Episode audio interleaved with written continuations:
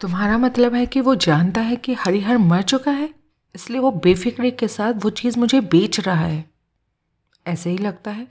और इस हालत में अगर रकम उसे मिल जाती है तो बहुत मुमकिन है वो अपना मुंह बंद रखे और आज शाम हरिहर के मेघदूत होटल में आने के बारे में किसी को ना बताए। यही तो हम चाहते हैं, वो उत्साहित स्वर में बोली। उसके फीके पड़ गए चेहरे पर पुनः रौनक लौटने लगी थी। हमें इससे कोई मतलब नहीं कि हरिहर ने उसे जो चीज़ दी थी वो क्या है, हम तो सिर्फ इतना चाहते हैं कि वो पुलिस को ना बताए कि आज हरिहर शाम मुझसे मिलने आया था। अचानक अजय को गुस्सा आ गया। इसका मतलब समझती हैं आप? किसका? उसी का जो आपने कहा है। ये सीधी और साफ ब्लैकमेलिंग है। कुछ भी हो, मुझे इससे कोई फ़र्क नहीं पड़ता। मैं उसका मुंह बंद रखना चाहती हूँ हर कीमत पर। आप शायद नहीं जानती, ब्लैक मिरर एक ऐसी चोंक की तरह होता है जो एक बार खून मुंह पे लग जाने के बाद अपने शिकार को चूसता रहता है, जब तक या तो उसका शिकार ना मर जाए या वो खुद ना मर जाए। इसलिए ब्लैक मिरर का शुरू में ही मुंह कुचल देना चाहिए। नहीं, ऐसा मैं कोई रिस्क नहीं ले सकती। हमें उसकी मांग कबूल करनी ही पड़ेगी। लेकिन उससे भी खास फ़ायदा हमें नहीं होगा। क्यों? इसलिए कि गुम हो गई लाश की हमारी समस्या अपनी जगह वैसी की वैसी रहेगी, अजय ने कहा। उसके बारे में मैंने आपको नहीं बताया है। अगर उस आदमी का मुंह बंद कर भी दिया जाए, असली खतरा फिर भी हमारे सर पर मंडराता रहेगा। उसने रुक कर सिगरेट सुलगाई और फिर बोला, क्योंकि होटल के कंबल में लिपटी और कार की डिक्की में बंद हरिहर की लाश शहर भर में घूमती फिर रही है, और वो एम्बेसडर कार किसी और की ना होकर हरिहर के जीजा की है। अब पुलिस जानती है आज रात वो कार मेरे कब्जे में रही थी। इसका सीधा सा मतलब है लाश का पता चलते ही पुलिस फौरन में ही छाती पर आ चढ़ेगी। तुमने हरिहर के जीजा का जिक्र किया है? हाँ, आप जानती हैं उसकी बहन यहीं विराटनगर में रहती है। मुझे सिर्फ इतना पता है उसकी 2 बहनें थीं, लेकिन ना तो मैं उन्हें जानती हूँ और ना ये मुझे मालूम है कि वो कहाँ रहती हैं। आज रात एक और जानकारी मुझे हासिल हुई है। उसका भी इस मामले में, शायद उसकी बहन का भी कोई ताल्लुक हो सकता है, अजय ने कहा। मैंने सुना है हरिहर हाल ही में अपने किसी संगीन जुर्म में शामिल रहा है और पुलिस को उसकी तलाश है। आप इस बारे में कुछ जानती हैं? मैं भला कैसे जान सकती हूँ? मैंने तो बसों से उसके बारे में कुछ सुना तक नहीं है। अजय ने खोजपूर्ण निगाहों से उसे घूरा। मुझे याद है आपने एक बात बताई थी, उसने कहा, और फिर हिचकिचाता सा बोला, लेकिन मैंने सिर्फ इसलिए ये पूछा है कि हो सकता है जानबूझकर या अनजाने में आप कुछ छुपा गई हूँ, या फिर किसी वजह से आप मुझे बताना मुनासिब नहीं समझ रही। मैंने ना तो कुछ छुपाया है और ना ही झूठ बोला है। क्या तुम्हें मुझ पर शक है? वो सीधी अजय की आंखों में झांकती हुई बोली। अजय ने सर हिलाकर इनकार कर दिया। मैंने किसी शक की वजह से नहीं पूछा था।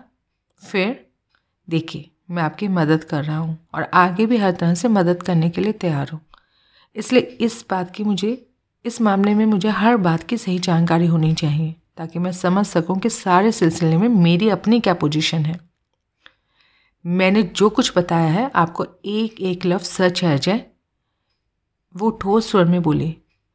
वैसे ये सुनकर कोई ताज्जुब मुझे नहीं हुआ कि हरिहर किसी संगीन जुर्म में शामिल रहा था, क्योंकि शरीफ आदमी तो वो कभी रहा ही नहीं। अगर पुलिस को उसकी तलाश है, यानी कि वो फरार मुजरिम था, तो ये तो हमारे हक में फ़ायदेमंद साबित होगा। कैसे? जब पुलिस को उसकी लाश मिलेगी तो क्या वो लोग, चलो अच्छा हुआ एक बदमाश कम हो गया, सोचकर चुपचाप केस क्लोज़ नहीं कर देंगे? मेरा मतलब है उसे किसने शूट किया ये पता लगाने की ज़्यादा कोशिश वो नहीं करेंगे। आपका ये विचार कुछ हद तक सही भी है और इससे भी हालात में कोई ज़्यादा तब्दीली नहीं आएगी। क्यों? अगर पुलिस को हरिहर की तलाश थी और वो वाकई किसी संगीन जुर्म का फरार मुजरिम था, तो पुलिस उसके हत्यारे का पता लगाने की पूरी कोशिश करेगी, अजय विचारपूर्ण वर्ग बोला। दरअसल आपको की गई गुमनाम फ़ोन कॉल ने इस मामले को और ज़्यादा पेचीदा बना दिया है। आप उस फ़ोन वार्ता के बारे में सोचते हुए याद करने की कोशिश कीजिए कि क्या फ़ोनकर्ता की बातों से लगता था कि उसके विचारानुसार आपके हरिहर से नज़दीकी ताल्लुकात थे। आप उसको या उससे हाल ही में हालात से वाकिफ़ थी? समझी नहीं मैं, क्या कहना चाह रहे हो? आपको मेरे बताने से पता चलता है कि हरिहर किसी संगीन जुर्म में फंसा हुआ था। जब आपको फ़ोन किया गया था तब इस बारे में कोई जानकारी आपको नहीं थी, लेकिन आप ये मान कर चलिए कि इस बात को आप तब भी जानती थी। अब आप उस फ़ोन में जो बातचीत आपकी हुई थी उसे याद कीजिए और सोच कर बताइए कि क्या फ़ोन करने वाले की बातों से आपको ऐसा लगता था? उसके विचार के अनुसार भी आप इस बात को जानती थी, और वो हरिहर का कोई साथी भी तो हो सकता था। समझ में नहीं आता इस सवाल का जवाब कैसे दूँ अजय। जहाँ तक मुझे याद है उसने साफ साफ तो ऐसा कुछ नहीं कहा था, अलबत्ता उसकी बातों और लहजे से ऐसा ज़रूर लगता था मानो उसे पता था कि 1 लाख रुपए के एवज में जो चीज़ वो मुझे देना चाहता है उसके बारे में मैं अच्छी तरह से जानती हूँ। और साथ में मुझे ये भी महसूस हुआ कि उसके विचार के अनुसार 1 लाख रुपए में उससे वो चीज़ लेने में मुझे बहुत ज़्यादा खुशी होनी चाहिए। आखिर वो सिहर सी गई पतित हुई, जबकि उस चीज़ की कतई कोई जानकारी मुझे नहीं है। असलियत ये है कि उस आदमी की कोई बात ना तो मेरी समझ में आ रही थी और ना ही मुझे सोच रहा था कि उसे जवाब कैसे दूँ। और अब मैं ये नहीं समझ पा रही हूँ कि तुम क्यों ये सवाल उठा रहे हो। हमारी तो एकमात्र चिंता है विक्की, हमने हर कीमत पर उसे इस बखेड़े से दूर रखना है। और अगर हम उस आदमी को पैसा देकर अपने इस मकसद में कामयाब हो जाते हैं तो क्या हमारी फिक्र दूर नहीं हो जाएगी? आप शायद भूल रही हैं कि विक्की के साथ साथ हम दोनों भी इसमें फंसे हुए हैं, अजय ने उसे याद दिलाते हुए बोला। और अगर आज रात की हमारी कारगुजारियाँ ओपन हो जाती हैं और हम दोनों पर भी इतने गंभीर आरोप लगाए जाएंगे कि उनसे बच पाना हमारे लिए मुश्किल हो जाएगा, तब तो ये और भी ज़्यादा ज़रूरी है कि इस किस्से को हम इसी स्टेज पर निपटा दें। वो तेजी स्वर में बोली, लो देखो। उसने फ़ौरन अपना हैंडबैग उठाया, उसे खोलकर 100 रुपये के नोटों की 2 गड्डियाँ निकालकर मेज़ पर डाल दी। गिन लो, पूरे 20,000 रुपये हैं। वो हाफती से बोली, फ़िलहाल इससे ज़्यादा मैं स्पेयर नहीं कर सकती, इन्हें रखो, बाकी रकम का इंतजाम खुद कर लेना। और उस रकम का मैं तुम्हें प्रोनोट लिख दूँगी और 2 दिन में बम्बई से पैसे मंगवा कर तुम्हें वापस कर दूँगी। देखो, इनकार मत करना वरना हम माँ बेटी तबाह हो जाएंगे। मैं मानती हूँ तुम पर इतना ज़्यादा बोझ डालकर मैं तुम्हारे साथ बहुत बड़ी ज्यादती कर रही हूँ, लेकिन मजबूरी है, इसके अलावा कोई सहारा भी तो नहीं मेरा। अजय ने जवाब नहीं दिया, वो समझ नहीं पा रहा था कि क्या करें। उसूलन रकम देने के वह सख्त खिलाफ था, लेकिन कांता सबल बार इस बुरी तरह अड़ गई थी कि टस से मस होने के लिए कतई तैयार नहीं थी। सब कुछ आनंद फानंद में निपटा देने के लिए वो मरी जा रही थी, जबकि वो ऐसा काम हरगिज़ नहीं था कि जल्दबाजी में किया जाए, क्योंकि उसका नतीजा नुकसानदेह ही साबित होना था। क्या सोच रहे हो? कुछ नहीं। स्टैम्प पेपर है तुम्हारे पास? क्या करोगी? प्रोनोट लिखना है? नहीं, स्टैम्प पेपर मेरे पास नहीं है। अच्छा, तो फिर रसीदी टिकट? हाँ, वो मिल जाएगा। एक सादा कागज़ और रसीदी टिकट दे दो। अजय हिचकिचाहट में पड़ गया। क्या बात है, तुम्हें मुझ पर विश्वास नहीं?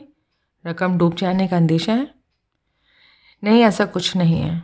फिर आप बहुत जल्दबाजी कर रही हैं। मैं ठीक कर रही हूँ, मुझे मेरे ढंग से मेरी करने दो जो मैं कर रही हूँ, प्लीज़ मेरी मदद कर दो बस। ओके। अजय बेमन से उठा, उसने अपने राइटिंग डेस्क से एक सादा कागज़ और रसीदी टिकट लाकर उसे दे दिया। थैंक यू, वो बोली। उसने अपने हैंडबैग से बॉल पेन निकालकर बड़े इत्मीनान से 80,000 रुपये का प्रोनोट लिखा और साइन करके अजय की ओर बढ़ा दिया। लो, और मेहरबानी करके बाकी रकम का इंतज़ाम कर दो। अजय का चेहरा पूर्णतया भावविहीन था। उसने प्रोनोट लेकर गौर से देखा, फिर बड़े ही विचारपूर्ण ढंग से मोड़कर उसे जेब में रख लिया। मेज पर पड़ी नोटों की गड्ढियाँ भी उठाकर उसने दूसरी जेब में ठूस ली। ठीक है कांता जी, हालांकि ब्लैकमेलर की धमकी के सामने झुकना मेरे उसूलों के खिलाफ है, लेकिन आप ज़िद पकड़ के बैठी हैं तो आपकी खुशी के लिए मैं ये करने के लिए तैयार हूँ। थैंक यू वेरी मच, मुझे पूरी उम्मीद थी कि तुम मुझे निराश नहीं करोगे। अजय ने अपने रिस्ट वॉच पर दृष्टिपात किया। उस आदमी ने आपको किस वक्त फ़ोन किया था? सही वक्त तो मुझे याद नहीं है, लेकिन 11 बजे के बाद ही किया था, शायद 11:05 या 10 मिनट पर। उसके बाद मैं सीधी यहाँ आ गई थी। और उसने कितनी मोहलत दी थी, मतलब रकम का इंतज़ाम करने के लिए आपको कितना वक्त दिया था? 3 घंटे। तो अब 2:07 हुए हैं, इसका मतलब वो दोबारा फ़ोन करने ही वाला होगा। हाँ, मैंने उसे तुम्हारा नंबर दे दिया था। यहाँ का नंबर देते समय आपने उसे ये तो नहीं बताया कि मेरा फ़ोन नंबर है? नहीं। फिर भी कुछ तो कहा ही होगा। सिर्फ इतना कहा था कि ये मेरे एक फ्रेंड का फ़ोन नंबर है जो रकम का इंतज़ाम करने में मेरी मदद कर सकता है, क्योंकि वो फ़ोन पर तुम्हारे बारे में बता चुका था, इसलिए मैंने उसे बताना मुनासिब नहीं समझा कि सीधी तुम्हारे पास ही आऊँगी। अच्छा किया ये आपने। अब फ़ोन आने पर मैंने क्या करना है? उसे कहिए आप अपने उसी दोस्त के पास हैं और वो रकम का इंतज़ाम कर रहा है, फिर रिसीवर मुझे दे देना। मैं उससे तय कर लूँगा कि कैश लेने के बाद वो कहाँ पे आना चाहता है या मुझे कहाँ बुलाना चाहता है। रात के इस वक्त पे तुम 80,000 का इंतज़ाम कर लोगे? अजय ने सर हिलाकर हामी भर दी। इसकी फ़िक्र मत करिए, कोई मुश्किल काम नहीं है। फिर वो लापरवाही से तनिक रुक कर बोला, दरअसल इस वक्त मुझे इससे कहीं ज़्यादा दूसरी फ़िक्र सता रही है। कैसी? हाँ, मैं एम्बेसडर को डिक्की में बंद आपके पति की लाश के लिए ज़्यादा फ़िक्रमंद हूँ, जो इस वक्त ना जाने कहाँ है।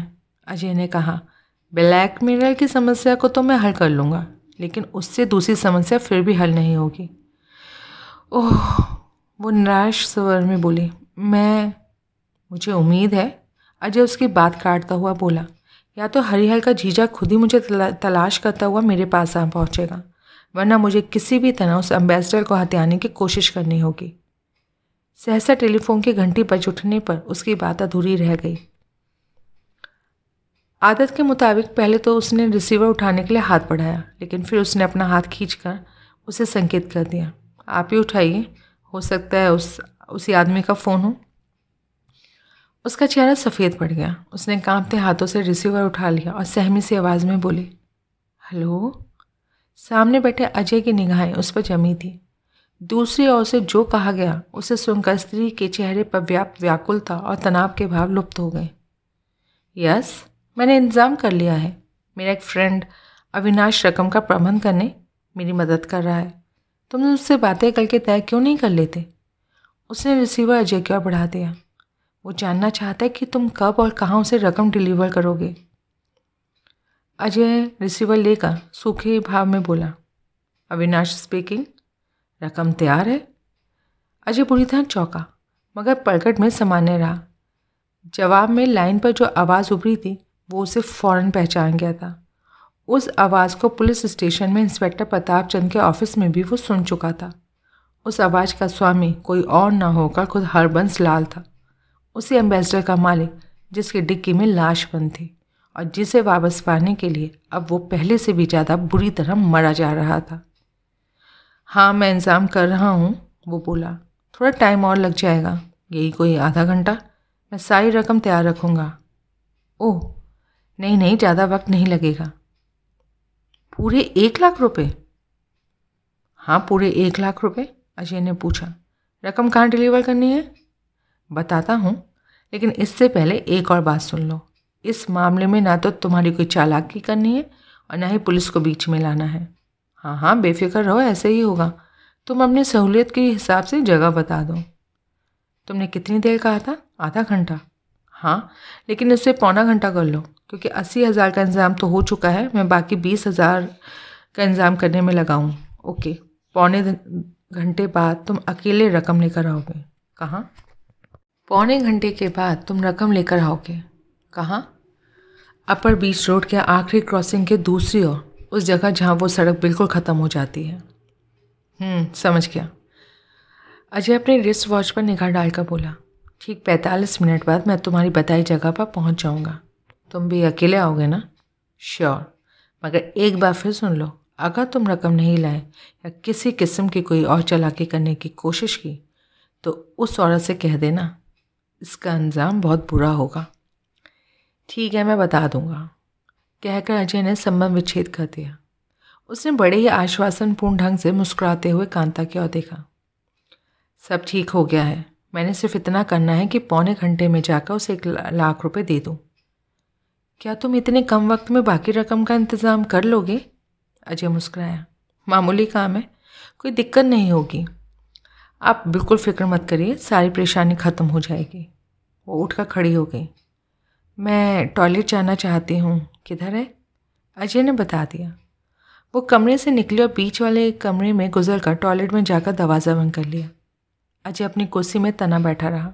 उसकी आंखें सिकुड़ी हुई थी, उसके दिमाग में विचारों का तूफान सा उठ खड़ा हुआ था। सहसा उसके होठों पर रहस्यपूर्ण मुस्कान तैर गई। वो आगे झुका, दूसरा सोफा चेयर की बगल में रखा कांता का हैंडबैग उठा लिया। उसने खोलकर अंदर हाथ डाला और जल्दी जल्दी अंदर पड़ी चीज़ें टटोलने लगा। उसने हाथ बाहर निकाला तो उसके हाथ में एक चाबी थी, पीतल की, जिस की रिंग में वो पिरोई हुई थी। उसमें नंबर खुदा हुआ था 810। चाबी जेब में रखा अजय ने बैग पुनः बंद कर लिया और वापस उसी स्थान पर रख दिया जहाँ से उसे उठाया था। जब कांता टॉयलेट से वापस कमरे में लौटी, अजय कुर्सी के पुष्ट से पीठ सटाए बैठा सिगरेट फूंक रहा था। वो अपनी कुर्सी में बैठ गई और संक्षिप्त मौन के बाद हिचकिचाती सी बोली, 45 मिनट का समय ज़्यादा नहीं होता अजय, अभी तुमने रकम का इंतज़ाम भी करना है, इसलिए मेरे विचार से वक्त ज़ाया नहीं करना चाहिए। अजय मुस्कुराया। मैं कह चुका हूँ, अब किसी फ़िक्र की बात नहीं है, आप फ़िक्र मत करें। लेकिन हमारे पास ज़्यादा वक्त नहीं है। उसके स्वर में उतावलापन था। जब आप टॉयलेट गई हुई थी तो मैंने अपने एक दोस्त को रकम तैयार करने के लिए फ़ोन कर दिया था। अजय सफ़ेद झूठ बोलता हुआ बोला। उसने यकीन दिला दिया था कि रकम तैयार मिलेगी, बस मैं उसी के फ़ोन का इंतज़ार कर रहा हूँ, फ़ोन आते ही मैं चला जाऊँगा। स्त्री के चेहरे पर पसंदतापूर्ण मुस्कुराहट पुत गई। Oh, you are really great Ajay, इस खुशी में मैं एक ड्रिंक लेती हूँ, फिर यहाँ से चली जाऊँगी। ज़रूर, अब आप बेफिक्र होकर जा सकती हैं, अजय ने कहा और फिर जानबूझकर हिचकिचाहट का प्रदर्शन करता हुआ बोला। लेकिन जहाँ तक जाने का सवाल है, जब तक मैं उस आदमी से मिलकर वापस नहीं लौटा था, एहतियातन आपको यहीं रहना पड़ेगा और यही बेहतर होगा। क्यों? हालांकि किसी प्रकार की गड़बड़ होने की उम्मीद तो मुझे नहीं है, अजय विचारपूर्वक बोला, लेकिन ऐन वक्त पर गड़बड़ हो जाने की संभावना से पूरी तरह इनकार भी नहीं किया जा सकता, इसलिए मैं चाहता हूँ आप यहीं रहें, ताकि अगर ऐसा कुछ हो जाता है तो मैं फ़ौरन आपसे कांटेक्ट कर सकूँ। दूसरे विक्की को भी इससे पूरी तरह से अलग मैं रखना चाहता हूँ। ठीक है, तो तुम लौट कर सीधे यहीं आओगे? हाँ, अजय ने जवाब दिया और फिर अपने रिस्ट वॉच पर निगाह डालता हुआ बोला, फ़ोन क्यों नहीं आया? तभी टेलीफोन की घंटी बजने लगी। अजय ने तुरंत रिसीवर उठा लिया। अजय स्पीकिंग। आशा अनुसार जवाब में लाइन पर विमल की आवाज़ उभरी। मिल गया बॉस, मेरा अंदाज़ा 100% सही निकला, हमारा आसामी वाकई पुलिस की वांटेड लिस्ट में है। फ़ोन पर ही जानकारी दे दूँ? नहीं, तुम्हारे पास आ रहा हूँ, वहीं से लूँगा। सब मिल गया ना? हाँ, काफ़ी मिल गया, आपके कैबिन में बैठा हूँ। गुड, 10 मिनट में पहुँच रहा हूँ। अजय ने फ़ोन रख दिया। मैंने कहा था ना, कोई दिक्कत नहीं होगी, मेरे दोस्त ने सारा इंतज़ाम कर दिया। उससे मिलने के बाद मैं आपके फ़ोनकर्ता से जा मिलूँगा और फिर 1 घंटे तक वापस लौट आऊँगा। ओके, मैं यहीं इंतज़ार करूँगी। ये ठीक रहेगा। अजय उठकर बेडरूम में पहुँचा। उसने अपने कपड़े उतार कर लाइट ग्रे कलर का सूट पहना और ग्रे फेल्ट हैट सर पर जमा लिया। हालांकि गर्मी में इस लिबास में उसे असुविधा तो होनी ही थी, लेकिन ऐसा करना ज़रूरी था। एहतियातन उसने अपना 32 कैलिबर का स्मिथ एंड वेसन रिवॉल्वर भी साथ ले लिया। वो वापस ड्राइंग रूम में पहुंचा। कोई खतरे की बात तो नहीं? स्त्री ने जानना चाहा। ब्लैकमेलर से सौदा करने में खतरा तो रहता ही है, लेकिन आप फिक्र मत करिए, ऐसे खतरों से मुझे निपटना आता है। अचानक वो तेज़ी से उठी और अजय के पास जाकर उसे बाहों में भर लिया। मैं जानती हूँ, वो उसकी आंखों में झांकते हुए बोली, इंतज़ार के दौरान मैं भगवान से तुम्हारी सही सलामत लौट कर आने की प्रार्थना करूँगी। नाउ किस मी प्लीज़। अजय ने अपना सर नीचे झुकाकर बेमन से उसके होठों पर चुंबन जड़ दिया, स्वयं को उसकी बाहों से मुक्त किया और उसका कंधा थपथपाकर फ्लैट से निकल गया। वह लिफ्ट के द्वारा नीचे पहुँचा। इमारत से बाहर आकर गैराज में से अपनी मोटरसाइकिल निकाली और थंडर के ऑफिस की ओर रवाना हो गया। अजय थंडर के ऑफिस पहुंचा। विमल उसी के कैबिन में बैठा इंतजार कर रहा था। अजय को सूट और फैट हैट में देखकर कई पर हैरानी से वो उसे ताकता रहा, मगर उसने इस बारे में कुछ कहा नहीं। उसके सामने डेस्क पर एक अखबार मुड़ा रखा था। ये सलीमपुर से निकलने वाला 2 दिन पुराना एक लोकल अखबार है बॉस, आप खुद ही पढ़ लीजिए, इसी में वो फ़ोटो भी छपी है। अजय डेस्क के पीछे अपनी कुर्सी पर जा बैठा। उसने अखबार खोलकर डेस्क पर फैला लिया। अमुक पृष्ठ पर मोटी मोटी सुर्खियों में छपा था, बैंक में दिन दहाड़े डकैती।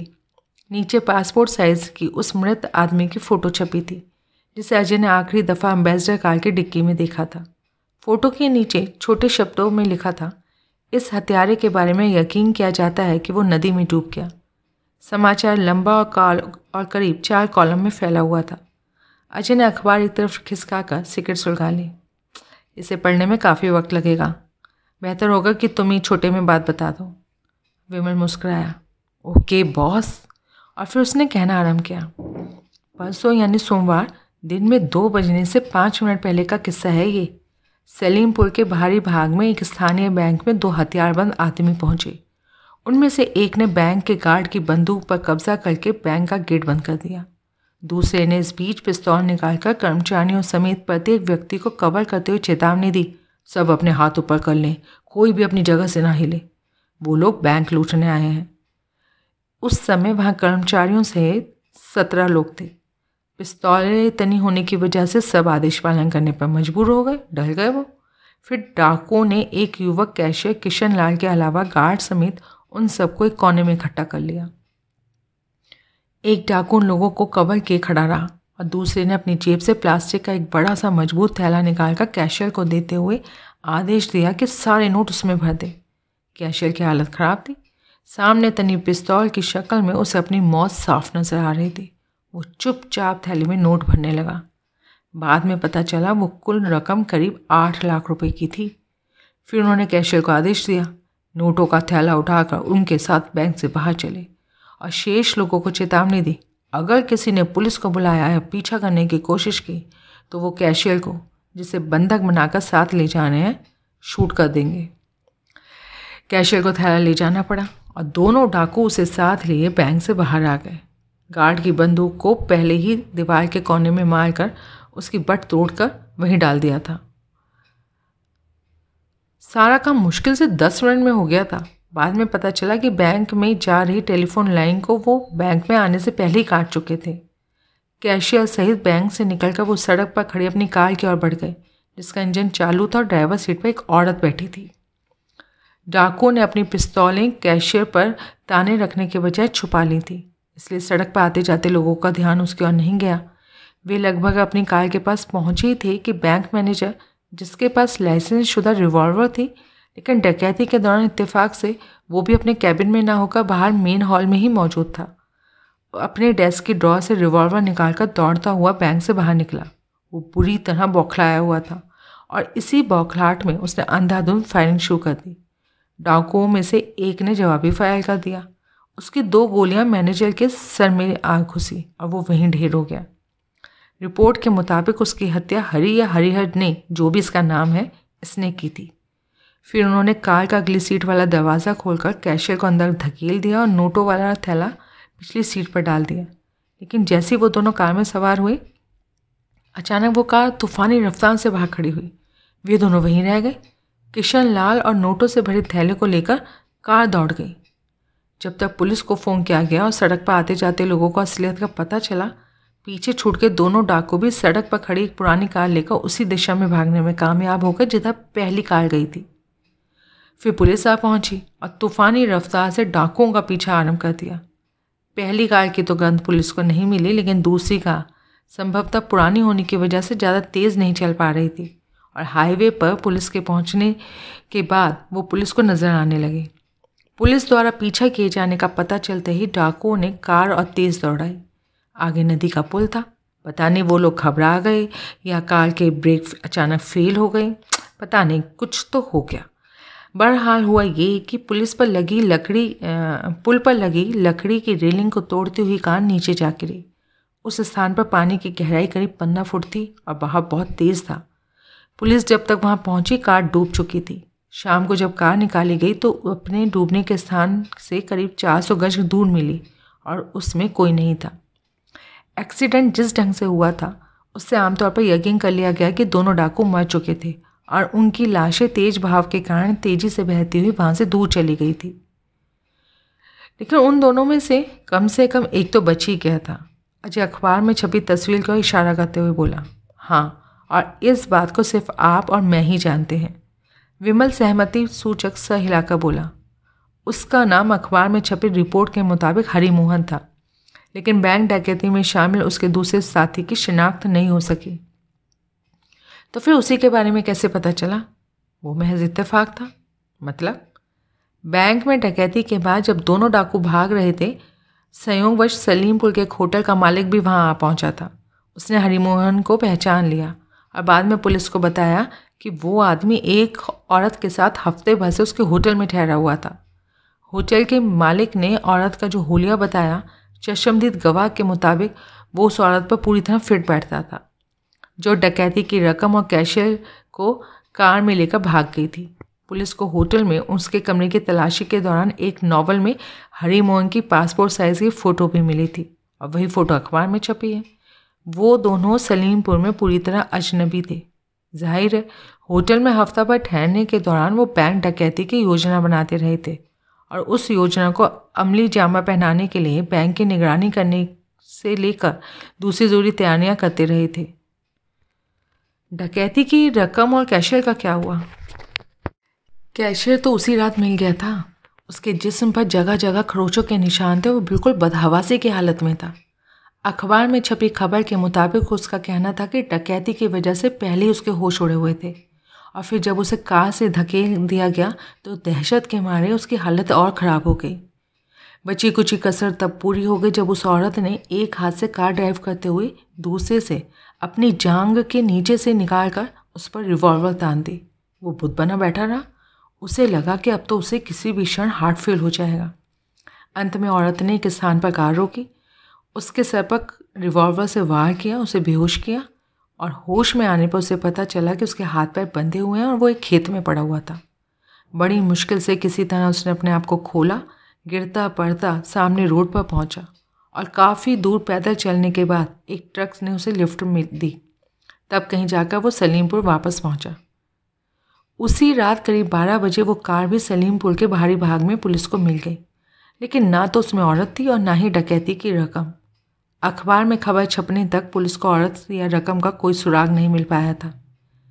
कहकर विमल तनिक रुका और फिर बोला, अखबार में छपा समाचार तो आपने सुन लिया, अब आगे सुनिए। सलीमपुर में मेरा एक दोस्त है। ये समाचार पढ़ने के बाद मैंने विराटनगर और सलीमपुर के बीच टेलीफोन की STD सुविधा का लाभ उठाते हुए उसे फ़ोन करके इस केस के बारे में ताज़ा जानकारी देने को कहा। उसने वादा किया है जितना जल्दी हो सकेगा पता लगाकर मुझे फ़ोन करेगा। खैर, उसका फ़ोन तो जब आएगा तब आएगा, देखा जाएगा।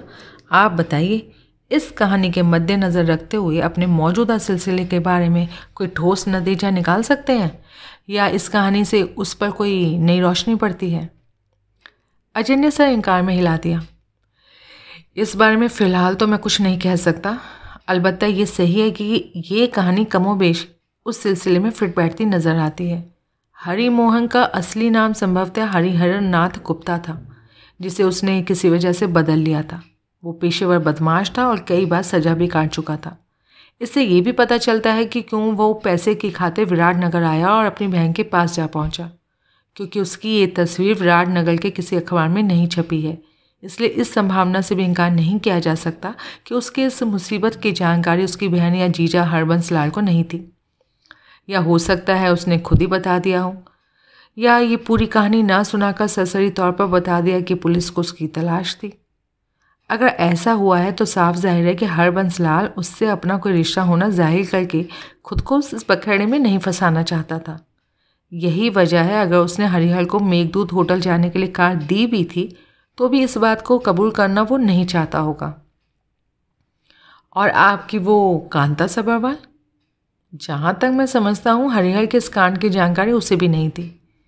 अजय ने कहा, वैसे तो मैं जानकारी के लिए बता दूँ, आज रात तुमसे अलग होने के बाद इस सिलसिले में एक नया मोड़ आ गया है। क्या? जब मैं अपने फ्लैट पर पहुंचा तो वहाँ बैठी कांता सबाबार मेरा इंतज़ार कर रही थी। बड़ी फ़िक्रमंद और डरी हुई थी। उसे किसी ने गुमनाम कॉल किया था और अजय ने सारी बात विमल को बता दी। रकम के एवज में उसने एक ऐसी चीज़ कांता को ऑफ़र की है जिसके बारे में उसका दावा है कि हरिहर कांता से मिलने जाने से पहले उसके पास जमानत के तौर पर वो चीज़ रख गया था। क्या चीज़ हो सकती है वो? पता नहीं, कांता सबाबार को ही पता होगा। उसका कहना है कि चीज़ की जानकारी होना तो दूर रहा, उसे तो ये भी समझ में नहीं आया कि आदमी किस बारे में बात कर रहा था। अनुमान तक नहीं लगा सकती, लेकिन इस बात का मुझे पूरा यकीन है कि फ़ोन करता उसे और उसकी बेटी को हरिहर की मौत के झमेले में ज़रूर फंसा सकता है। यही वजह है कि इस आदमी का मुंह बंद करने के लिए वो रकम देने के लिए मरी जा रही है। कहकर अजय ने अपनी रिस्ट वॉच पर निगाह डाली। अब मुझे चलना चाहिए, रकम डिलीवर करनी है। थोड़ा जल्दी पहुँचना ही बेहतर होगा। तुम स्टाफ कार की चाबी मुझे दे दो। विमल के चेहरे पर घोर अविश्वासपूर्ण भाव उत्पन्न हो गए। ये तो सीधी ब्लैकमेलिंग है बॉस, आप एक ब्लैकमेलर को रकम देने जा रहे हैं। अजय मुस्कुराया। हाँ, क्यों? क्या तुम मेरा हुलिया नहीं देख सक रहे हो? वो तो देख ही रहा हूँ, लेकिन 1 लाख रुपया, इतनी नगद रकम उस औरत ने आपको दे दी? अजय की मुस्कुराहट गहरी हो गई। नहीं, उसने तो सिर्फ 20,000 रुपये दिए हैं। वो बम्बई से यहाँ बेटी की शादी करने आई है, इसलिए ज़्यादा वो स्पेयर नहीं कर सकती। बाकी रकम का उसने मुझे प्रोनोट लिख कर दे दिया है और तुम्हारे पास उसकी निगाहों में मैं बाकी रकम लेने आया हूँ। रकम को गोली मारो और तो मुझे चाबियाँ दो। विमल ने जेब से निकाल कर स्टाफ कार की चाबियों से दे दी। लेकिन आप करना क्या चाह रहे हैं? उस आदमी से बातें करूँगा, अजय ने लापरवाही से कहा। ये पता लगाने की कोशिश करूँगा कि हरिहर ने ऐसी क्या चीज़ बतौर अमानत उसके पास छोड़ी थी जिसकी कीमत वो 1 लाख रुपये समझता है। आपके विचार से वो फ़ोन करता है, क्या बैंक रॉबरी में शामिल हरिहर का दूसरा साथी हो सकता है? विमल ने पूछा। अगर हरिहर नदी में डूबकर नहीं मरा तो हो सकता है वो भी ना मरा हो सकता है, अजय ने कहा, लेकिन उसके स्वर में संदेह का स्पष्ट स्फुट था। तभी टेलीफोन की घंटी बजने लगी। अजय ने फ़ोन की ओर हाथ बढ़ाने का कोई उपक्रम नहीं किया। विक्रम ने फ़ोन उठाया। यस विमल, दूसरी ओर से जो कहा गया उसे सुनने के बाद वेट अ मिनट, उसने डेस्क पर रखा राइटिंग पैड अपनी ओर खींचा और बॉल पेन उठाकर कहा यस, और वो शॉर्ट हैंड में जल्दी जल्दी लिखने लगा। और इस बीच में वो यस आई गॉट इट बोलता जा रहा था। थैंक यू वेरी मच, अंत में उसने कहा। It may be quite important, और संबंध काट दिया। उसने अजय की ओर देखा। अजय खड़ा हो चुका था और जाने के लिए तैयार था। बॉस, मेरे दोस्त का सलीमपुर से फ़ोन था। बैंक डकैती केस के बारे में उसने ताज़ा जानकारी दी है और इसमें काफ़ी दम लगता है।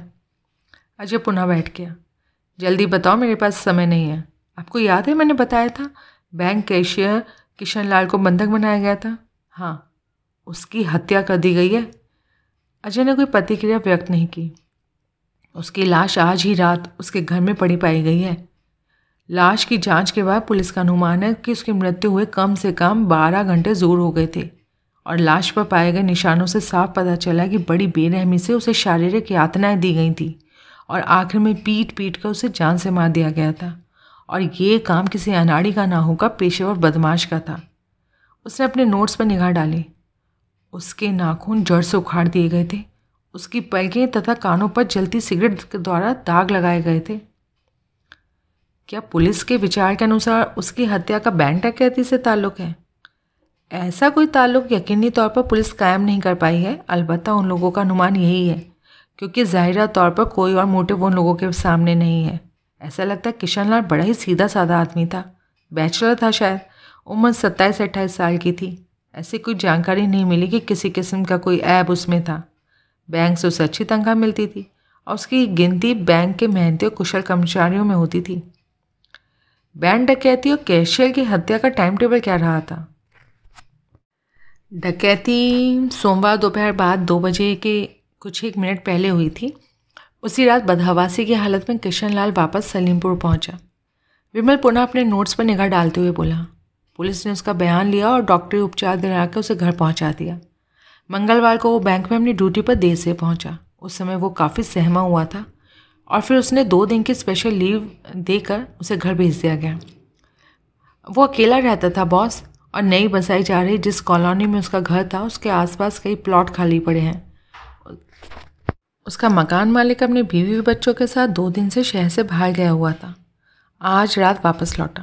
बैंक डकैती के बारे में उसे पता चल चुका था। ऊपरी मंजिल पर किशन लाल के फ्लैट पर पहुंचा। दरवाज़ा लॉक पाने पर उसने नॉक किया। जवाब नहीं मिला तो जोर से दरवाज़ा बड़बड़ाया, लेकिन खामोशी छाई रही और शक होने पर उसने अंदर से कूलर चलने की आवाज़ सुनाई दे रही थी। अंत में जब दरवाज़ा तोड़ा गया तो उसकी लाश बिस्तर पर पड़ी मिली। उसे मरे हुए 12 घंटे से ज़्यादा का वक्त हो गया था। अजय बड़बड़ाता हुआ सा बोला, काफ़ी शारीरिक यातनाएं देने के बाद उसकी हत्या की गई। इसका मतलब ये काम मंगलवार रात में किसी समय में किया गया होगा। विमल ने सहमति सूचक सा हिलाया। ऐसे ही लगता है, लेकिन मौजूदा सिलसिले को मद्देनज़र रखते हुए इससे आपने क्या नतीजा निकाला? सिर्फ इतनी जानकारी से कोई ठोस नतीजा तो नहीं निकल सकता, अजय रूखे स्वर में बोला। लेकिन बैंक डकैती के बारे में बताई गई तुम्हारी बातें इस सिलसिले में काफ़ी हद तक फिट जोर बैठती हैं। डाकुओं के साथिन हरिहर उर्फ हरिमोहन और उसके साथी को घटनास्थल पर ही छोड़कर डकैती की रकम सहित कार लेकर भाग गई और ये सोमवार दोपहर के बाद यानी कि 2 बजे के आसपास हुआ। उसी रोज़ कार दुर्घटना हुई।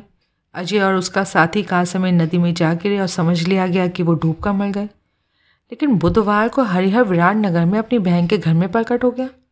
मंगलवार के एक स्थानीय अखबार द्वारा उसे पता चलता है कि उसकी पत्नी और बेटी भी यहीं हैं, होटल मेघदूत में। तो शायद पहली बार उसे ये भी पता चलता है कि उसकी पत्नी, जिसे उसने बरसों पहले छोड़ दिया था, फिल्मों में खुद को पटकथा लेखिका के तौर पर स्थापित करने वाली बहुत पैसे वाली औरत बन चुकी है। उसकी बेटी भी है जिसे उसने आज तक कभी नहीं देखा और हाल ही में चुने गए सांसद से बेटी की शादी होने वाली है। इस तरह हरिहर उससे मिलने के लिए पहुंच गया। वो तनिक रुका, फिर बोला, यहाँ तक तो तमाम बातें फिट बैठती हैं। फरार मुजरिम ही था, पुलिस से बचता फिर रहा था और पैसे की भी उसे सख्त जरूरत रही होगी। तमाम हालात और अपनी ज़रूरत को देखते हुए उसने ये सोचना स्वाभाविक था कि बेटी की शादी की वजह से विघ्न पैदा हो जाने के डर से कांता उसका मुँह बंद करने के लिए ज़रूर उसे अच्छी खासी रकम दे सकती थी। लेकिन जब वो मेघदूत होटल पहुँचा तो सब कुछ गड़बड़ हो गया। होटल में उस वक्त अकेली लड़की वो उसकी बेटी विक्की मौजूद थी। माँ तब तक बम्बई से पहुँची नहीं थी और वो नशे की तगड़ी झोंक में था और इसी झोंक में वो विक्की से उलझ बैठा और नतीजन मारा गया। ये तमाम बातें तो सीधी और समझ में आने वाली हैं विमल, लेकिन कांता को की गई टेलीफोन कॉल ने इस मामले को पेचीदा बना दिया है। समझ में ना आने वाली बात यह है कि हरिहर के पास ऐसी क्या चीज़ थी जो अब किसी और के पास, और वो समझता है कांता उस चीज़ को 1 लाख रुपए में खरीद लेगी। कांता को इस बारे में कोई जानकारी नहीं है, अजय ने सर हिलाकर इनकार कर दिया। उसका कहना है कि वो तो इस बारे में कतई कुछ नहीं जानती। फिर उसने अपनी रिस्ट वॉच पर देखा, और मैं उस आदमी से मिलकर उसी से बात कर पता लगाना चाहता हूँ। मेरे पास 10-12 मिनट से ज़्यादा का वक्त नहीं है। उससे कहाँ मिलने के लिए आपको बुलाया है बॉस? अजय खड़ा हो गया। तुम इस चक्कर में मत पड़ो, मैं अकेली उससे निमट लूँगा। विमल समझ गया कि अजय उसे टाल रहा था। अब पूछने की जिद करने से उसको कोई फ़ायदा नहीं होगा।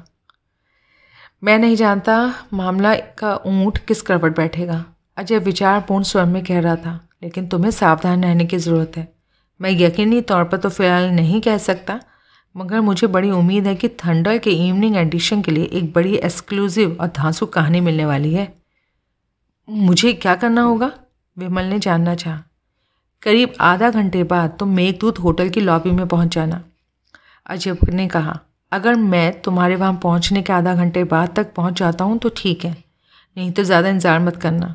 चुपचाप घर जाकर सो जाना और आज रात को जो हुआ उसे बिल्कुल भुला देना। ओके? Okay boss. अजय आगे बढ़ा और केबिन का दरवाज़ा खोलकर बाहर निकल गया। थंडर के स्टाफ का तेज़ी से अपने बीच रोड की ओर भागी जा रही थी। मात्र संयोग ही था कि उस पर ना तो कहीं प्रेस लिखा था और ना ही अखबार का नाम। इस तरह वो किसी भी सामान्य कार की भांति नजर आती थी।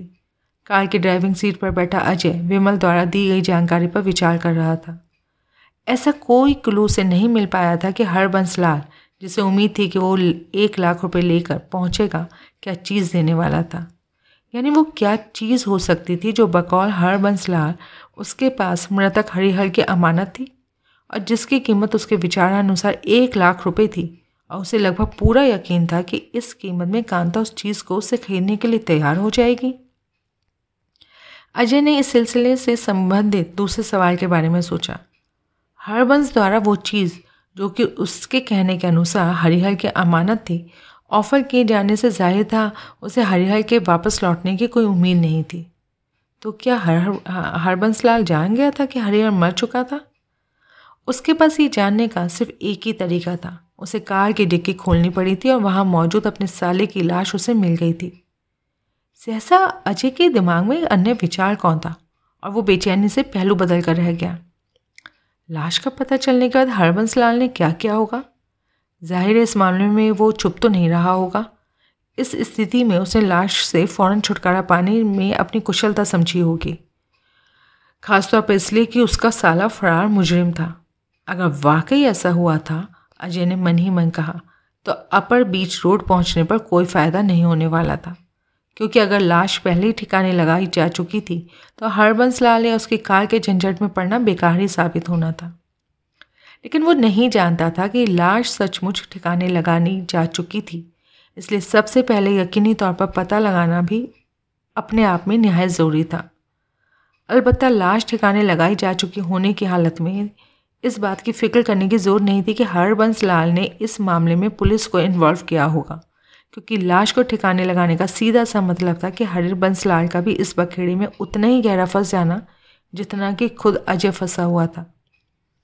अजय ने दूसरे पहलू पर सोचना शुरू किया। हरबंस लाल को कार की डिक्की में बंद हरिहर की लाश का संयोगवश ही पता चल सकता था, और ज़रूरी नहीं था कि उसके सामने ऐसा कोई संयोग पैदा हो ही गया था कि उसे डिक्की खोलनी पड़ी हो। यानी निश्चित रूप से नहीं कहा जा सकता था कि हरबंस लाल को हरिहर की मौत की जानकारी थी या नहीं। अब सवाल ये पैदा होता है कि अगर ऐसा था तो वो हरिहर द्वारा बतौर अमानत सौंपी गई किसी चीज़ को क्यों बेच रहा था? इसका सिर्फ एक ही मुनासिब जवाब अजय को सूझ सका। सलीमपुर बैंक डकैती में जो हुआ उसकी तो कोई जानकारी हरबंस लाल को नहीं थी, लेकिन हरिहर ने बतौर अमानत अपनी वो चीज़ उसे सौंपते समय संभवतः ये हिदायत भी दे दी थी, अगर वो वापस नहीं लौटता तो हरबंस लाल उस चीज़ को कांता के हाथों बेचकर 1,00,000 रुपया वसूल कर ले।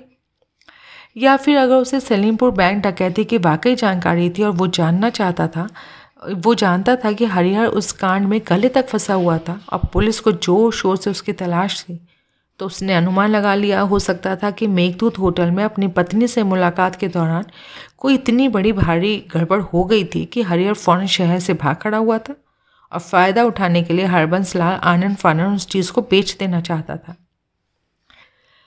अजय समझ नहीं सका कि इसमें से उसका कौन सा अनुमान सही था और कौन सा गलत। उसने गहरी सांस लेकर तमाम विचारों को स्वयं से अलग झटक दिया। उसने फैसला किया कि मौके के मुताबिक जो मुनासिब लगेगा वो वही करेगा। इस सारे सिलसिले में एक ही बात उसके हक़ में फ़ायदेमंद थी, हरबंस लाल को ऐसी कोई अपेक्षा नहीं थी कि रकम डिलीवर करने वाला वो आदमी अजय होगा। उसके विचारानुसार अविनाश नाम का कोई आदमी रकम लाएगा और इस तरह किसी किस्म के फसाद की उम्मीद में वो नहीं पड़ सकता था। अजय अपर बीच रोड में पहुंच चुका था। चौराहा पार करने के बाद वो जिस सड़क पर बढ़ा उसके दोनों ओर पास के ऊंचे ऊंचे पेड़ कतार में खड़े झूम रहे थे। स्ट्रीट लाइट का कोई प्रबंध वहाँ नहीं था, आगे कोई आबादी भी नहीं थी, तमाम इलाका सुनसान था। आसमान में छाए हल्के बादलों से आँख में चौली करते चांद का प्रकाश अपर्याप्त होने के बावजूद इतना था कि आसपास का दृश्य स्पष्ट नजर आ रहा था। अजय उस स्थान पर पहुंचा जहां वो सड़क खत्म होती थी। उसने अपनी कार वापस घुमाकर रोक दी ताकि ज़रूरत पड़ने पर तेज़ी से वहां से भाग सके। उसने इंजन बंद करके लाइटें ऑफ कर दी। हरबंस लाल ने मुलाकात के लिए यही जगह तय की थी, लेकिन दूर दूर तक भी ना तो अन्य कोई कार अजय को दिखाई दी और ना ही किसी की मौजूदगी का उसे आभास हुआ। उस वक्त वो अकेला ही वहाँ मौजूद था। उसने एक सिगरेट सुलगाई और माचिस की तीली की रोशनी में अपनी घड़ी पर दृष्टिपात किया। हरबंस से फ़ोन पर बात किए हुए पूरे 38 मिनट हो चुके थे, यानी वो 3 मिनट देर से पहुँचा था। इसके बावजूद हरबंस लाल की मौजूदगी का कोई निशान वहाँ साफ नज़र नहीं आ रहा था। ड्राइविंग सीट पर बैठे अजय ने अपने माथे पर फ्लैट हैट आवश्यकता से अधिक झुका ली, सिगरेट के हल्के हल्के कश लेते हुए कुछ सोचा और फिर धीरे से इस ढंग से अपनी साइड का दरवाज़ा खोल दिया कि देखने में वो बंद ही नजर आए। फिर उसने सीट की पुश्त को फिर उसने सीट की पुष्ट से पीठ सटा ली और इंतजार करने लगा। सिगरेट फूकता हुआ वो हरबंस लाल के अभी तक ना पहुंचने के बारे में सोच रहा था। हालांकि उसे पहले ही पहुंच जाना चाहिए था, लेकिन ना पहुंचने की कई वजह हो सकती थी। मसलन वो यहाँ पहुंचा था और वहीं कहीं छुप कर मुलाकात के लिए निर्धारित स्थान को वॉच कर रहा था कि वहाँ सिर्फ एक ही कार आकर रुके और उसमें एक ही आदमी मौजूद हो। बड़े हरबंस लाल को कथित अविनाश से किसी प्रकार से फसाद की अपेक्षा नहीं थी, फिर भी हालत को मद्देनज़र रखते हुए उसका छुपकर मीटिंग प्लेस को वॉच करना सावधानी की दृष्टि से गलत नहीं कहा जा सकता था। ड्राइविंग सीट पर बैठा स्वयं अजय भी पूर्णतः सतर्क था। उसकी निगाहें सामने दूर चौराहे की ओर लगी हुई थीं। वहाँ से जब जब कार गुजरती तो देखते हुए वो सोच रहा था कि उन कारों में से कौन सी कार की रफ्तार धीमी होगी या कौन सी कार उसके करीब आ पहुँचेगी। सिगरेट ख़त्म करके उसने अवशेष खिड़की से बाहर उछाल दिया, लेकिन चौराहे से गुजरती किसी कार की ना रफ्तार कम हुई और ना ही कोई कार उसकी दिशा में मुड़ी। इंतज़ार की बोरियतपन उस पर सवार होने लगी और धीरे धीरे उसका स्थान बेचैनी ने ले लिया। अब एक नई आशंका उसे घेरने लगी। कहीं ऐसा तो नहीं कि अपर बीच रोड की जगह आते हरबंस लाल की कार का टायर पंचर हो गया था। फिर ठीक उस वक्त जब एक व्हील चेंज करने के लिए डिक्की खोल रहा था तो अचानक कोई पुलिस पेट्रोल कार इत्तेफाक से वहाँ पहुँचने गई। अगर ऐसा हो गया तो सहसा उसे अपने माथे पर पसीना फूटता महसूस हुआ। अपनी बेचैनी पर काबू पाने की कोशिश में उसने एक और सिगरेट सुलगा ली। धीरे धीरे घड़ी की सुइयाँ आगे खिसकती रहीं। सुनसान इलाके में कार में बैठा अजय बेचैनी से पहलू बदलता रहा। उसे इंतजार करते 10 मिनट हो चुके थे। उससे आशंकित मन में रहकर एक ही विचार हथौड़े की भांति बज रहा था। अगर अचानक कोई पुलिस कार आ पहुंची तो अपनी मौजूदगी की कोई माकूल वजह वो पेश नहीं कर पाएगा और नतीजा होगा बेड़ा गर्क। उसने मनी मन तय किया कि ज़्यादा देर इंतजार करने में समझदारी नहीं थी। अगर उसकी सिगरेट ख़त्म होने तक हरबंस लाल आ पहुंचा तो ठीक, वरना। तभी उसे बाईं ओर हल्की सी आहट सुनाई दी। उसने धीरे धीरे उधर ही कदम घुमा ली। पाम के पेड़ों की कतार से निकलकर एक मानव आकृति उसी की ओर आ रही थी। अपर्याप्त प्रकाश में अजय उसे पहचान तो नहीं पाया, लेकिन कद बुद्ध के हिसाब से वो हरबंस लाल ही पतित हो रहा था। अजय ने सिगरेट का गहरा कश लेकर अवशेष बाहर की ओर फेंक दिए और सतर्कतापूर्वक इंतजार करने लगा। आगंतुक कार के पैसेंजर सीट वाले दरवाजे से कोई 5-6 फुट के फासले पर रुका। अविनाश हो? उसने पूछा। अजय ने पहचाना, आवाज़ हरबंस लाल की ही थी। हाँ, मैं जान सकता हूँ तुम चोरों की तरह क्यों आए हो? हरबंस लाल ने जवाब नहीं दिया। अजय मन ही मन घूर रहा था। ये साला पैदल क्यों आया? इसकी कार कहाँ थी? जाहिर था यहाँ तक पैदल तो वो आया नहीं होगा। ज़रूर इसने कार कहीं और पार कर दी, लेकिन कहाँ? सबसे पहले इसी का पता लगाना होगा। हरबंस लाल कार का चक्कर काट कर ड्राइविंग वाली साइड की ओर बढ़ा। अजय इस बीच चुपचाप बैठा था। हरबंस लाल ने उसे पुलिस स्टेशन में सिर्फ कुछ देर के लिए देखा भर था, उसकी आवाज़ नहीं सुनी थी। लिबास एकदम बदला और फेल्ट हैट माथे पर झुकी होने की वजह से वो काफ़ी हद तक निश्चिंत था कि पहचाना नहीं जा सकेगा। कार में अंधेरा होने के कारण चांद की धीमी रोशनी से बाहर निकलने की बजाय उसने अंदर ही रहना बेहतर समझा। इस तरह पहचाने न जाने के चांसेस और भी ज़्यादा थे। हरबंस लाल खुली खिड़की के पास आ पहुंचा। मैं जानना चाहता हूं कि तुम अकेले आए हो, कोई चालाकी के फिर में तो नहीं हो? तुम्हारी तसल्ली हो गई? अजय ने पूछा। रकम कहाँ है? लाया हूं, लेकिन तुम्हारी ये हरकत मुझे पसंद नहीं आई। क्यों? मैं भी अपनी तसल्ली करना चाहता हूँ। किस मामले में? यही कि तुम भी अकेले आए हो। क्या मैं तुम्हें अकेला नज़र नहीं आ रहा? आ तो रहे हो, लेकिन तुम्हारी कार कहाँ है? अरे इससे तुम्हें क्या मतलब? अजय सोचने पर मजबूर हो गया कि हरबंस लाल ने किसी खास वजह से कार कहीं छुपा दी थी। तुम्हारे कहने के मुताबिक मैं कार लेकर सीधा यहाँ पहुँचा हूँ, ये जानबूझकर क्रोधित स्वर में बोला। यानी मैंने अपना वादा पूरी तरह निभाया, जबकि तुम छुप कर आए और फिर चोरों की तरह मेरे पास आ पहुँचे। तुम्हारी ये हरकत मुझे कतई पसंद नहीं आई। मैं जानना चाहता हूँ तुमने ऐसा क्यों किया। तुम्हें इससे क्या फ़र्क पड़ता है? हो सकता है तुम अकेले आने के बजाय पुलिस को साथ लाए हो, अजय गोली देता हुआ बोला, और उन लोगों को भी कहीं छुपा दिया हो। क्या बकते हो? हरबंस लाल झुंझला कर बोला। मुझे पुलिस को साथ लाने की क्या ज़रूरत थी? ये भी तुम ही बेहतर जानते होंगे। बेकार की बातों में वक्त ज़ाया मत करो। मुझे रकम चाहिए, नकद 1 लाख रुपए। लाओ, निकालो। इतनी जल्दबाजी मत करो। क्या मतलब? देखो, रकम मेरे पास है और तुम्हें देने के लिए ही लाया हूँ, लेकिन अपनी तसल्ली के बगैर मैं एक पैसा तुम्हें नहीं दूंगा। पहले ये बताओ, तुमने अपनी कार कहाँ खड़ी करी है? मेरी समझ में नहीं आ रहा, तुम मेरी कार के पीछे क्यों पड़े हो? मेरे सवाल का जवाब दो, अजय कैड़े स्वर में बोला। अगर तुम इसी तरह आनाकानी करते रहे तो मैं समझूंगा तुम्हारी नीयत साफ नहीं है, कोई चालाकी करना चाहते हो, और मैं तुम्हें रकम दिए बिना यहाँ से चला जाऊँगा। उसने आगे जो यूँ इत्मीनान की यूँ इग्निशन की और हाथ आगे बढ़ाया कि मानो इंजन स्टार्ट करना चाहता था। ठहरो, बताता हूँ, हरबंस लाल लगभग चिल्लाता सा बोला। मेरी कार उधर है। उसने बाईं ओर हाथ उठाकर इशारा किया, जिधर से वो पेड़ों से पीछे से निकल कर आया था। इन पेड़ों के पीछे खड़ी है। अब हो गई तसल्ली? अजय ने धीरे से सर हिलाकर हामी भरी। हाँ, लेकिन तुमने फ़ोन पर कहा था कि रकम के बदले में कोई चीज़ दोगे। कहाँ है वो चीज़? हाँ, श्योर। हरबंस लाल ने अपनी कमीज़ की जेब में हाथ डालते हुए जवाब दिया। तुम अच्छी तरह जानते हो कि मेरे अपने लिए वो चीज़ बिल्कुल बेकार है। अजय ने उसे बात पूरी करने का मौका नहीं दिया। उसने अपना दायां पैर खुले और लेकिन पकड़ में बंद नज़र आते दरवाजे के साथ अड़ाया, पूरी ताकत से बाहर धकेल दिया। कब्ज़ों पर झूल कर दरवाजे ज़ोर से बाहर पास ही खड़े हरबंस लाल से टकराया। इस सर्वथा अप्रत्याशित हमले से उसने बौखला कर रख दिया। वो बुरी तरह लड़खड़ाता हुआ पीछे हटा। हवा में बाहें लहराते हुए संतुलन बनाए रखने की उसने पूरी कोशिश करी, लेकिन कामयाब नहीं हो सका और पीठ के बल नीचे जा गिरा। अजय ने उसे दोबारा उठने का मौका नहीं दिया। फौरन खुले दरवाजे से बाहर छलांग लगाई, नीचे पड़े हरबंस लाल के ऊपर जा गिरा और अपने समस्त शरीर की शक्ति दाएं हाथ में समेटकर एक वज्र समान घूसा उसके जबड़े पर वार कर दिया। हरबंस के गले से घुटी सी चीख निकली और वो बेहोश हो गया। उसका मुंह खुला था, होठों से खून बह रहा था और खुली आंखों से वो आसमान की ओर ताक रहा था।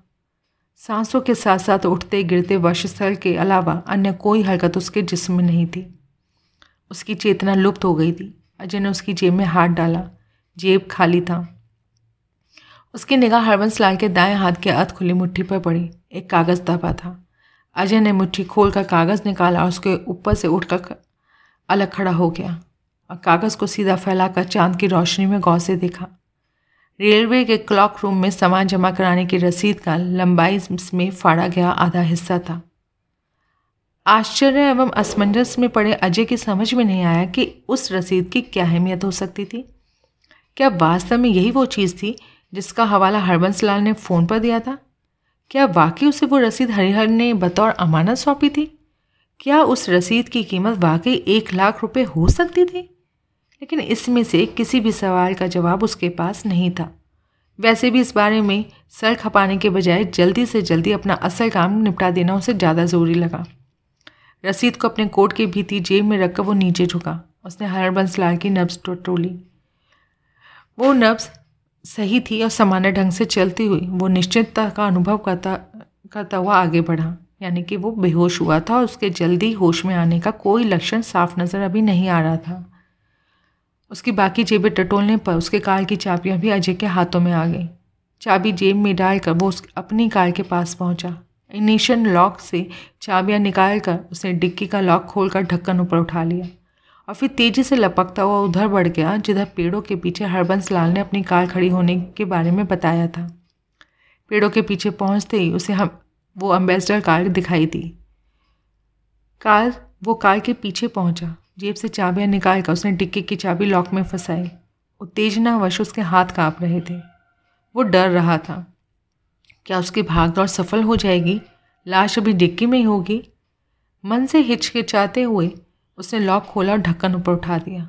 उसकी आशंका निर्मूल सिद्ध हुई। हरिहर या हरिमोहन की जो भी उसका असली नाम था, लाश कंबल में लिपटी उसी तरह डिक्की में पड़ी थी जैसा कि उसने रखी थी। अजय ने यह सोचकर कि किस्मत अभी भी उसका साथ दे रही थी, मन ही मन राहत महसूस करी। उसे नीचे झुककर लाश बाहर खींची तो पता चला कि वो पूरी तरह अकड़ चुकी थी। लाश को कंधे पर लाद कर पुनः डिक्की लॉक कर दी और वापस अपनी कार के पास लौटा और लाश डिक्की में डालकर लॉक कर लिया। असली काम हो गया था। अब उसे हरबंस लाल का इंतज़ाम करना था। वो अभी तक बेहोश पड़ा था। अजय ने उसके जूते उतारे, जुराबें उतार कर जूते पुनः उसे पहना दिए। दोनों जुराबों को आपस में जोड़कर उसने हरबंस लाल के दोनों हाथ आपस में मजबूती से बांध दिए और फिर उसकी कमीज़ उतार कर टखने भी आपस में बांध दिए। फिर उसका रुमाल निकाल कर कस कर उसका मुंह बांध दिया। इस काम से फारिग होकर उसने बेहोश हरबंस लाल को उठाकर कंधे पर लादा और फिर उसी तरह कमरे से बाहर लौट गया। उसी तरह कार के पास आया, पिछली सीट का दरवाज़ा खोलकर बेहोश हरबंस लाल को अंदर पटका और दरवाज़ा पुनः लॉक कर दिया। उसने हरबंस लाल के कार की चाबी दूर पेड़ों में फेंक दी और इस तरह हरबंस लाल का और वक्ती तौर पर इंतज़ाम कर दिया था। फ़िलहाल इतना ही काफ़ी था, बाद में अगर कोई नई बात सामने आएगी तो देखा जाएगा। वैसे उसे उम्मीद थी कि दोबारा कभी शायद उससे मुलाकात नहीं होगी। वो वापस अपनी कार के पास लौटा और ड्राइविंग सीट पर बैठ गया। इस सारे मेहनत की वजह से उसकी सांसें उखड़ चलनी थी, लेकिन इसकी कोई परवाह उसे नहीं थी। कामयाबी की खुशी में उसका चेहरा चमक रहा था। लाश पुनः उसके अधिकार में आ गई थी। अब सिर्फ एक ही काम बचा था, लाश की वापसी। उसने इंजन स्टार्ट किया और वापस शहर की ओर कार ड्राइव करने लगा। मेघदूत होटल के पास पहुंचकर अजय ने एहतियातन पूरे ब्लॉक का चक्कर लगाया, फिर बहुत ही धीमी रफ्तार से होटल के गेट के सामने से गुजरा। इस बीच वो पूर्णतया सावधान रहा था, लेकिन ना तो कहीं पुलिस की कोई गाड़ी आती दिखाई दी थी और ना ही लॉबी से किसी असामान्य बात का कोई आभास मिला था। हालांकि विमल का स्कूटर भी उसे नज़र तो नहीं आया था, लेकिन वो जानता था उसकी हिदायत के मुताबिक विमल होटल की लॉबी में पहुंच चुका होगा। होटल के सामने से गुजरने पर जब अजय को पूरा यकीन हो गया कि कहीं कोई गड़बड़ नहीं थी, होटल के बगल से गुजरकर पिछवाड़े पहुंचने वाली अंधेरी गली भी पूर्ववत सुनसान पड़ी थी। उसने गली में कार मोड़ दी। बेसमेंट के दरवाजे के सामने कार रोक कर उसने इंजन बंद करके लाइट्स ऑफ कर दी। नीचे उतर कर गली में दोनों ओर खोजपूर्ण निगाहें दौड़ाई। अंधेरे में डूबी सुनसान गली में कहीं कोई असाधारण बात नजर नहीं आई। सब कुछ पूर्ववत वैसे ही था जैसे उस वक्त था जब वो यहाँ से लाश लेकर गया था। वो कार से नीचे उतरा। बेसमेंट के उस दरवाजे की चाबी अभी तक उसी के पास थी। हालांकि पिछली दफ़ा लाश कार में लादने और बेसमेंट का दरवाज़ा पुनः लॉक करने के बाद उसे कतई उम्मीद नहीं थी कि चाबी की दोबारा भी ज़रूरत पड़ सकती थी। उसने दरवाज़ा लॉक करके यूं ही चाबी अपने जेब में डाल ली थी। फिर रकम डिलीवर करने जाने से पहले उसने फ्लैट में कपड़े बदलते वक्त अपनी तमाम चीज़ें निकालकर सूट की जेबों में डाल ली थी। उसने जेब से वही चाबी निकाली, बेसमेंट के दरवाजे से कान सटाकर सुनने की कोशिश की और अंदर से किसी प्रकार की आहट सुनाई ना देने पर उसने चाबी की होल में फंसाकर घुमा दी। थोड़ा सा दरवाज़ा खोलकर भीतर झाँका, बेसमेंट में कोई नहीं था। सर्विस लिफ्ट का पिंजरा यथावत वहीं मौजूद था और उसने दरवाज़ा खुला था। अजय वापस कार के पास पहुंचा, डिक्की से लाश निकालकर कंधे पर ला दी और डिक्की पुनः लॉक कर दी। लाश सहित बेसमेंट में आकर उसने दरवाज़ा लॉक कर दिया। फिर लिफ्ट में घुसकर होल्ड बटन रिलीज़ किया। बेसमेंट के दरवाजे की चाबी पैनल के बगल में लगी खूंटी पर लटकाई और 8 के अंक वाला बटन दबा दिया। लिफ्ट का पिंजरा धीरे धीरे ऊपर जाने लगा। छोटे से पिंजरे में लाश की मौजूदगी में अब वह घुटन सी महसूस कर रहा था। उसे इतनी ज़्यादा अरुचि अनुभव हो रही थी कि वो जल्दी से छुटकारा पा लेना चाहता था। 8वें खंड पर पहुँच लिफ्ट रुक गई। दरवाज़ा स्वयं ही खुल गया। अजय ने होल्ड बटन पुश करके सावधानीवश बाहर झाँका। कॉरिडोर खाली पड़ा था।